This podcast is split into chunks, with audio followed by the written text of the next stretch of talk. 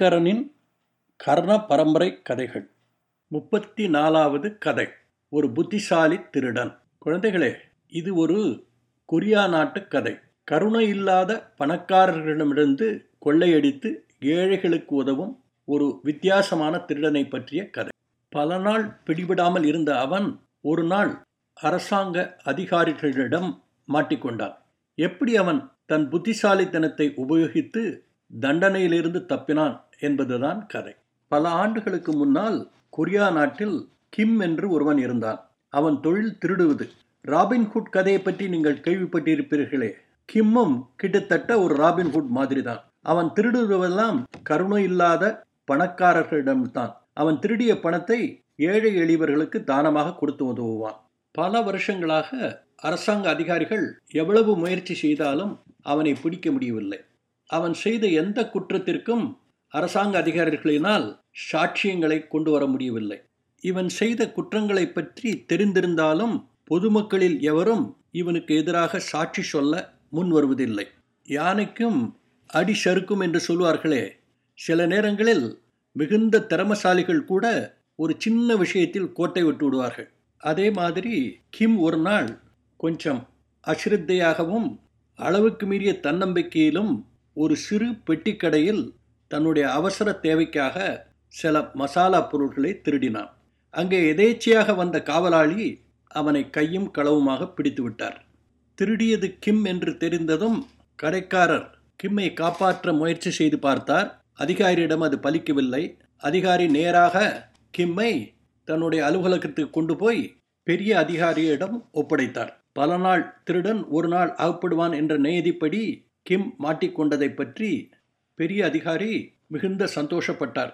கிம்மை தரதரவென்று இழுத்து கொண்டு போய் ஒரு மேஜிஸ்ட்ரேட் முன்னால் நிறுத்தினார். அந்த மேஜிஸ்ட்ரேட் ஒரு நேர்மையில்லாத ஊழல் பேர் வழி கிம்மை பற்றி அவருக்கு நன்றாகவே தெரியும். அவருடைய சில பணக்கார நண்பர்கள் கிம்மால் பாதிக்கப்பட்டிருக்கிறார்கள்.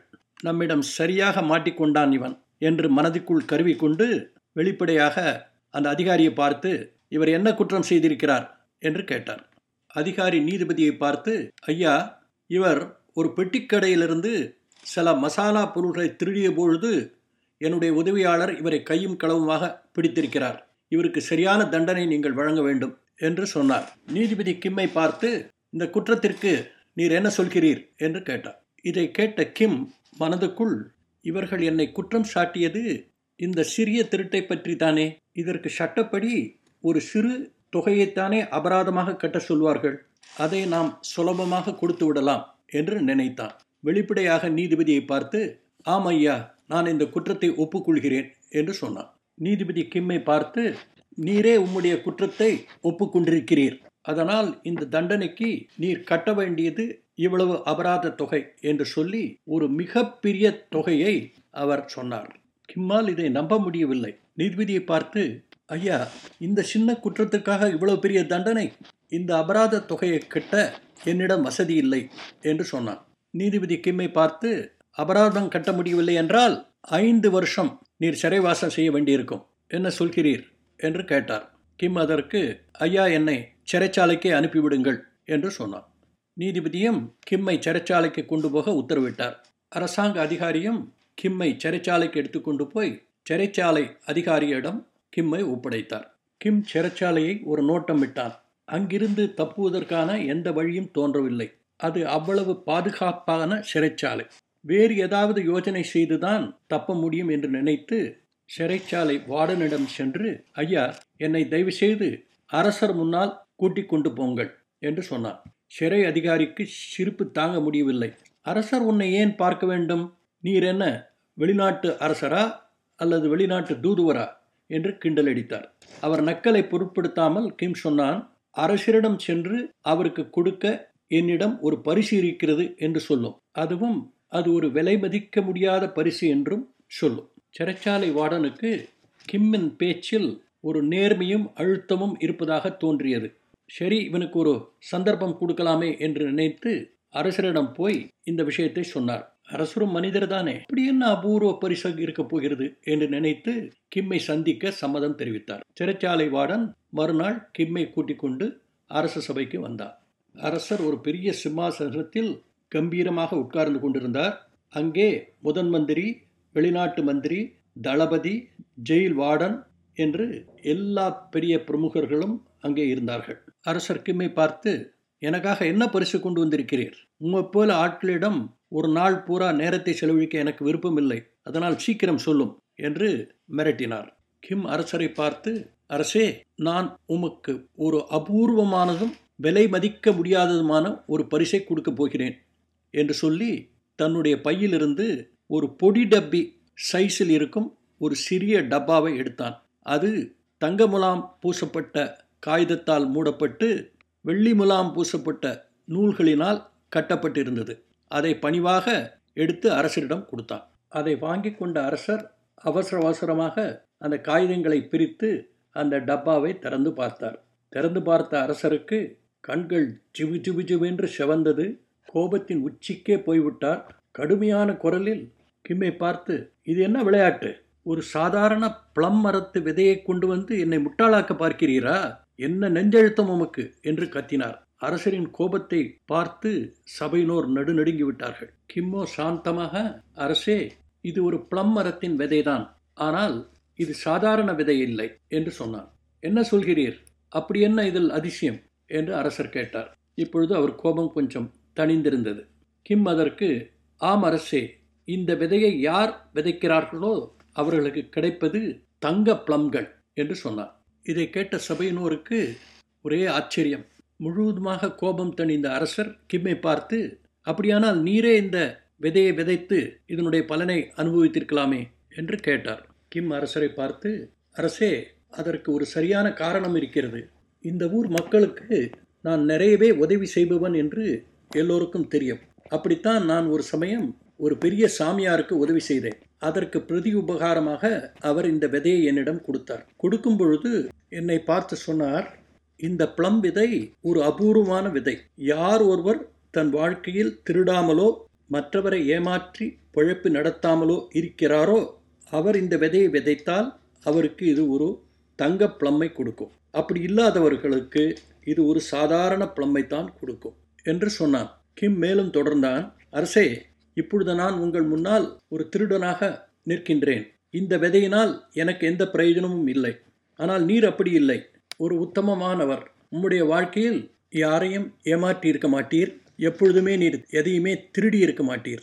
இந்த பரிசுக்கு தகுதியானவர் நீர் ஒருவர் தான் அதனால்தான் இந்த பரிசை உம்மிடம் கொடுக்க நான் வந்தேன் என்று சொன்னான்.